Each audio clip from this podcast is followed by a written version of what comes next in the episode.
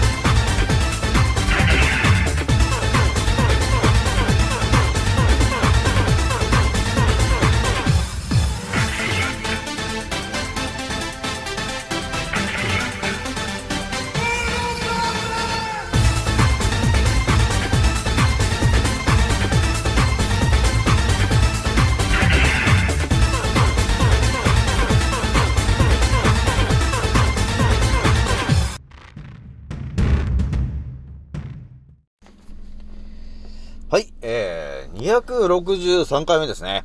えー、ケンの戦闘プログラム第160弾、始めさせていただきます。創造戦オメガ号、宇宙一の免疫力マスター、青木丸でございます。今から話すことは私の個人的見解とおとぎ話なので、決して信じないでくださいね。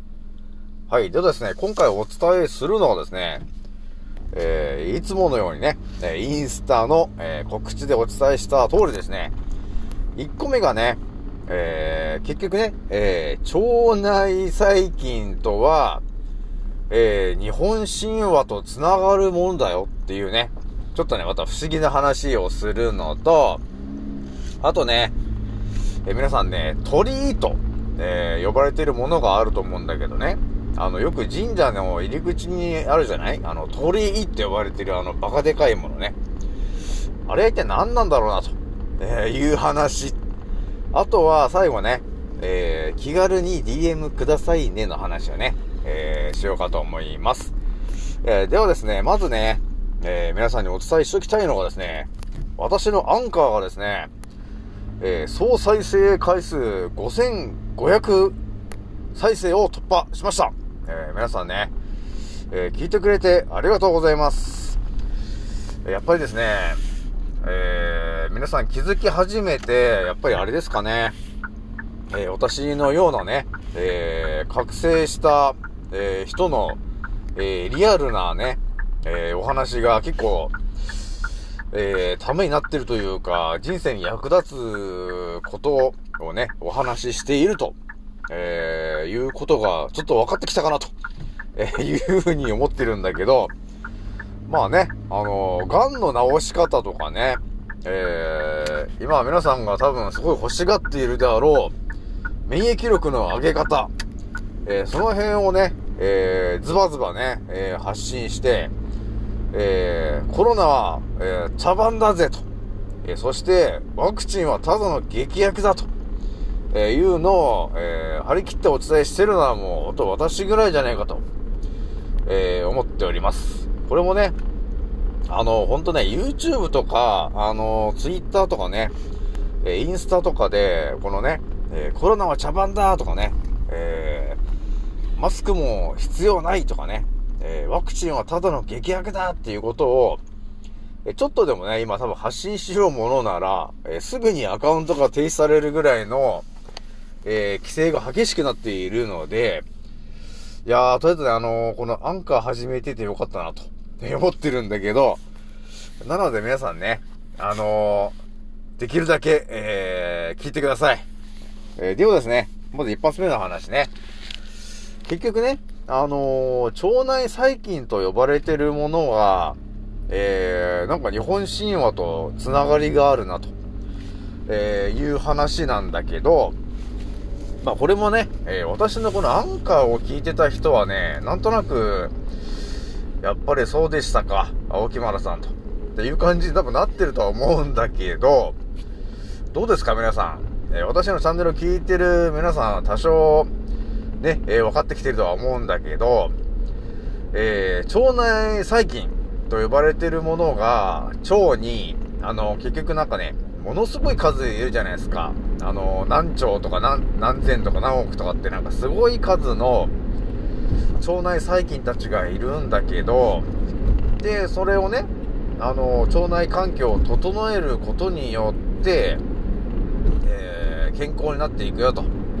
えー健康の軸が整っていくよと、えーいう話してるんだけど、そういう感じで、えーいろいろとね、え考察をしていって頭にいろいろ情報を入れてった時に、ちょっと引っかかったのが、また日本神話の話に引っかかっちゃったんだけど、じゃあ一体何の話と引っかかったかと、引っかかったかというと、えー、まあ、出雲のね、出雲大社ありますね、島根県にね。そこのね、えっ、と、日本神話があると思うんだけど、えーその中で、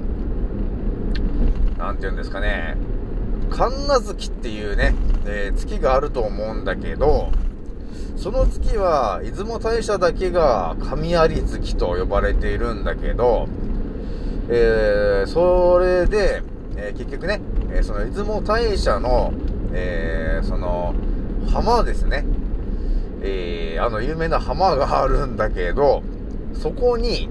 えー、八百万の、えー神様が集まってくるんだと、えーいう話なんだけど、えーそのね、八百万のね、えー神様と。なんか800万とか、そんぐらいの話なんだけど、そんな神様いっぱいいるかいと、えーいう話を思ってたわけですよ、私はね。で、それをあの頭の引き出しにいつもの通りこうしまっといたんですよ。えそして今回のようにね、え腸内細菌と呼ばれてるものが、えー何億とか何兆とかすごい人数がいるんだなと、えーいうふうに考えたときに、あれと。八百万の神様っていうのはもしかして、腸内細菌のことを言ってんじゃないのかと、えーいうふうに、なぜか青木丸センサーがね、反応したんですよね。えーなので、もうこれはね、私が思ったらこうなんだっていう感じで、えー思ってるんだけど、やっぱりね、日本神話と呼ばれてるものが、えーやっぱりね、人間の、えー健康になるためにはどうすべきかということをね、えー伝えてると、えいうのが、あのね、私も前にもこっちとお伝えしてますけど、アマテラス大神っていうのが要するに丹田の場所の話ですよと。えーで、だから、アマテラス大神イコール、えー、丹田ですよと。で丹田と呼ばれてるのは要するに腸ですよと。だから腸内環境を良くすれば、えー健康になりますよと。だからそれを皆さんにね、えー日本にいる皆さんに伝えるために、えー、アマテラス大神というものを神社で、こう、お祭りすることによってですね、えー日本人の一人一人が、えー腸内、腸内環境をね、えー大事にしていきましょうと。だから玄米をね、えーその神棚にお供えして、えーいると思うんだけど、そのね、神棚にお供えしているものありますよね。えーお水とかお酒とかお米とか、えーそういうものたちは、えー人間にとって必ず大切なものなんですよと。えそれでお塩とかもね、え置いてあると思うんですけど、すべてが、え我々人間にとって、えー大事なものなんですよと、えーいうことを、えーお伝えしているのが要するに神棚なんですよね。で、神棚にはもちろん鏡が置いてあって、神棚の前に立つと自分が映るわけなんで、えなので、え健康になるためには、こう神棚に備えてるものが必要ですよと。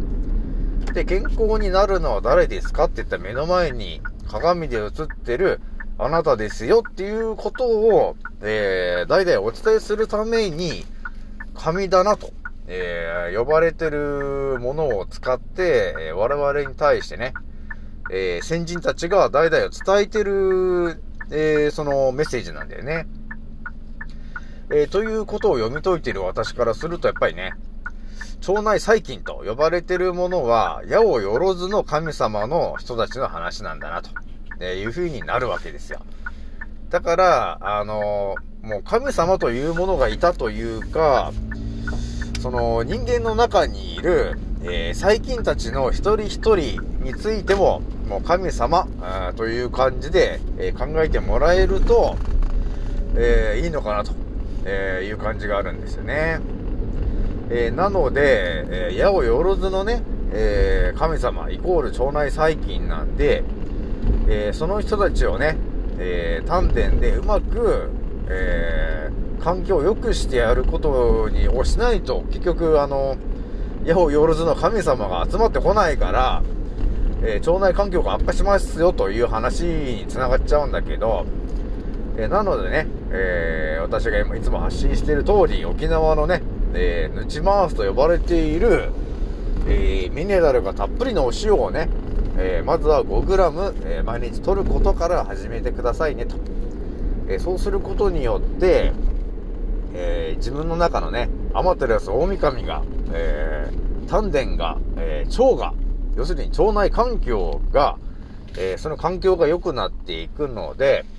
えー、やよ、矢をよろずの神様、要するに腸内細菌たちが、えーたくさん集まってくるようになるやと。そういう話を、えー日本神話で、えー伝えていたんだけど、えー皆さんね、え歴史が経つにつれて忘れてしまっていたんだね。えそこをなぜかこの私がですね、思い出させてしまうと、えいうことになってしまったんだね。えじゃあとりあえず一つ目の話をこれからにしといて、じゃあとりあえずね、あの日本神話で伝えてることは日本に、えーと人間の、えー健康に関するメッセージ、えーそれを皆さんに伝えているんだよと。いう話ですね。じゃあ次がね、ちょっとね、また青木丸ワールド全開でお伝えしていきますけど、鳥居と、えー呼ばれてるものについて、えー私もね、結構いろいろと考察をしていまして、えーちょっとひらめいたことがあったんだよね。それは何の話かっていうと、えっ、とね、あの、鳥居って呼ばれてるものが、あのね、ほんとね、パッと見で考えてもらうとわかるんですですけど、高いじゃない？あの、高さが。そこなんだよね。だから、あの鳥居と呼ばれてるものを、えー考えたときに、我々、この日本人が、あの鳥居を通ったとして、こう思うはずなんですよ。なんでこれ鳥居はこんなに高いんだろうなと。思うよね、みんなね。私は思ったんですよ。鳥居をくぐると、なんでこんな、あの、鳥居っていうのは、高さがあるのかなと、えー、いう風にね、考えるわけですよ。だって日本人ってそこまで背が高い人はいないから、まあ背高いっつったって180とか90ぐらいでしょ？でもあの鳥居と呼ばれてるものは間違いなく、なんか5メーターぐらいの高さあると思うんですよ。えーだから絶対頭がつくわけはないんですけど、というふうに考えたときにね、あのーちょっと一個ね、ひら、ひらめいたんだよね。えーそれは何かというと、もしかして、その鳥居と呼ばれてるものは、日本人の、その、サイズの身長の人が、えー、くぐる手で作ってないんだな、と、えいうふうに考えたわけですよ。皆さんわかりますか？まあ、やっぱり今のね、えー例えばものづくりをしてる人だったらわかると思うんですけど、まあ、アメリカと日本でね、その、作る、その、規格が違うじゃないですか。日本人ならある程度ね、もう平均の身長から割り出した、えーそれを基準として、その、ものを作っていくと思う思うんですよ。だからアメリカだったらアメリカサイズとかってあると思うんだけど、大きい人を想定して、えーそのサイズを決めて、それで作り始めるっていう、そういうその製造のノウハウがあるじゃん。それで考えたときに、鳥居っていうのは、日本人サイズじゃないんですよね。だってでかすぎるじゃない？ただね、くぐるだけだったら別に2メーターぐらいの鳥居で十分じゃん。でも、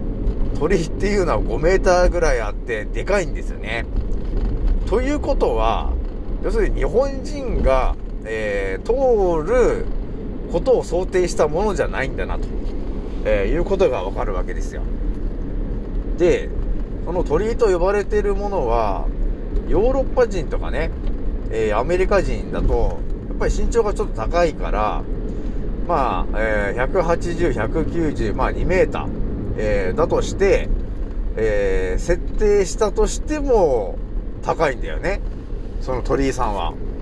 ということは、アメリカ人とかヨーロッパ人が通る目的で作ったものではないんだなと、えいうところまで考察するわけですよ。ということは、一体あの鳥居というものは、一体誰が、えー通ることを想定して作っていたんだと、えーいうことにつながるわけ。これは多分ね、私のチャンネルを聞いてる皆さんであれば、ちょっと疑問に思ったかもしれないんですけど、そう思いますよね。一体あの鳥居というものは、誰が通る目的で立ってたのかと、えーいうところですね。で、この話をね、また不思議な話ね、青木村さんしてるんだけど、じゃあ一つ私がね、あの、仮定した、想定したことがあって、それ何かというと、えー大昔ね、大昔の話ですけど、巨人がいましたと、えーいう話があったと思うんですけど、じゃあその巨人と呼ばれているものは、えーその鳥居をくぐっあくぐった時に、あれ？なんかちょうどいいんじゃないかと。で、そのサイズ的に言ったらね、サイズ的に言ったらもしかしてこれ鳥居を通るのに、ちょうどいいのが巨人なんじゃないかなと、えーいう風に考えたんだよね。ということは、えー神社に立っているあの鳥居と、えー呼ばれてるものは、えー日本人向けじゃなくて、さらにアメリカ人とかヨーロッパ人向けでもなくて、さらにもう一つ、えー背の高い、えー巨人を、えがそこを通ることを目的として建ててるんだなと、えいうことにしたんだよね。なので、あの鳥居と呼ばれてるものは、えー日本人とかアジア人とかじゃないしくて、で、さらにアメリカ人とかヨーロッパ人でもなくて、えー巨人ですね。巨人と呼ばれてる大きいサイズの、えー方たちが、えーそこを通ることを、え目的として建てたものだったんだなと、えーいうことに、私は、あの、決断、えーと、決断というか、そこでちょっと腑に落ちたんだよね。えーというふうに考えたんですよ。だから皆さんもそう思いませんか？えーで、さらに繋がる話が、この地球と呼ばれてる範囲の中に、巨人と呼ばれてる者たちが住んでいたと呼ばれてる場所とかね、えーそういう家とか、えー屋敷とか、えー要塞とか、えそういうものがね、えあるんだけど、えやっぱりね、そのサイズ感で言うと、日本人じゃないし、アメリカ人とかヨーロッパ人とかじゃなくて、もっとでかい人を想定した建物が結構リアルに残ってるんですよね。で、あのいい例で言うと、あの金剛力士像っていう、あの像ありますよね。お寺にある。あの像ぐらいのサイズがちょうどいいんかなと いう感じがするんだけど、まあ、金剛力士像さんぐらいだったら、鳥居も、あのまあ、ギリ通れるかなみたいな、えー感じがするんで、多分あれぐらいの大きい人たちが、まあ、本当に存在をしていて、で、その鳥居と、えー呼ばれてるものをくぐる。要するに、その、神社と今呼ばれてる者たちと何かしらの関係があったんだなと、えーいう風に考えたんだよね。またね、ちょっとね、青木丸ワールドが炸裂してるから、これはね、何人が今ついてこれてるのかと、私もちょっと不思議に思っておりますけど、ちょっとさらにね、話し続けていきますけど、あのね、少し前にね、北極の話したと思うんだけど、北極のね、えー、その、エデンの園にはですね、大昔、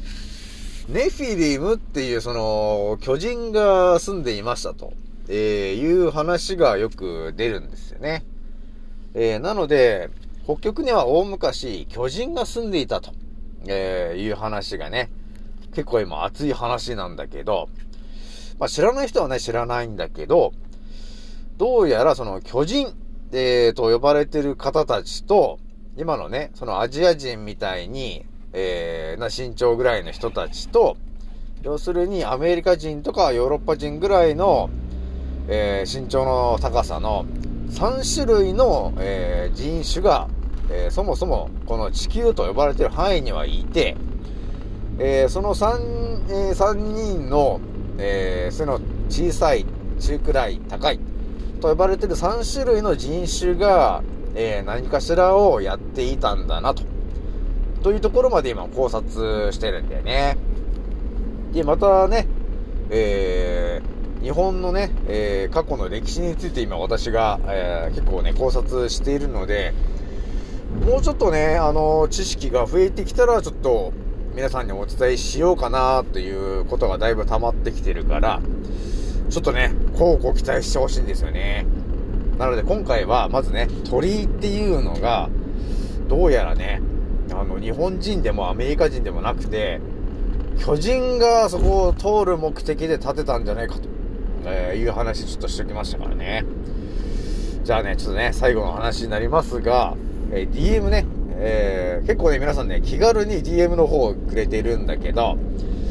まあね、私もね、有名人じゃないんで、普通にあの、返信しちゃうから、えー、どんどんね、えー、メッセージ入れてきてもらえると、えー、逆に嬉しいなと、え、思っております。で、今ね、この新型コロナ、コロナってこう、茶番をやらかして、あの、ワクチンのね、話もね、え、してて、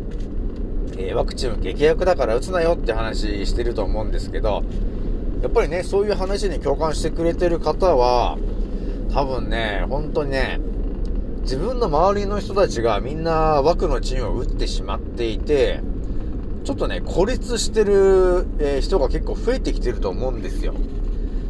でね、本当は自分のね、考えを周りの人に伝えたいんだけど、伝えてもね、頭に入ってこないし、えー、頭がおかしいんじゃないかっていうことをはっきりと言われるっていうね、えー、悲しい状況にね、なっていると思うんで、えー、そういう方たちはですね、ぜひとも私にね、気軽に、え絡んでもらって、え青木村さん聞いてくださいよと。えもう自分の周りには、あの覚醒してる方もいなくてと。えほとんどが眠ってる羊さんだらけなんだと。えいう人が結構いると思うんだけど、やっぱりそういう方たちはね、えー、私のように完全に覚醒したような人だと、結構話があっちゃうんだよね。ということがあるから、気軽になんかこの自分のね、えー、心で溜め込んでる、そのモヤモヤ感というかね、えー、そういうものをね、私にこうぶちまけてもらって、ちょっとね、気軽にメッセージしてもらえると、ちょっと多分ね、えー、今抱えてるものの、え少しでもね、え荷が下りるかなと。えー、いうことがあるんで、えー、気軽にね、えメッセージしてほしいなと思うんですよね。あとはね、え腸内環境を、え圧倒的にね、え整えたい方とか、えあとはね、私もね、世の中ね、皆さん女性特に痩せたい方が多いかなと思ったんだけど、太りたいんですという方もいるんだなと、えー、いうことを改めてちょっと気づいたんですよね。なのでその方には、えー、太るためにはどうするかっていうところをね、ちょっとね、今考察しているところなんで、まあでもちょっとね、答え出たんだけど、ちょっとね、えー、DM の方をバシッと送っちゃおうかなと思ってるんだよね。なので、ちょっとね、気軽に送ってきてもらえると、ね、私もね、えー、ちょっとね、あのー、自分の知識を増やすことにもつながるし、えー、あとはね、皆さんを助けるえー、ことにもつながるので、えー、どんどん、えー、DM 入れてきてください。はい。ではですね、えー、今回これぐらいにしときます。次のおせいでまたお会いしましょう。またねー。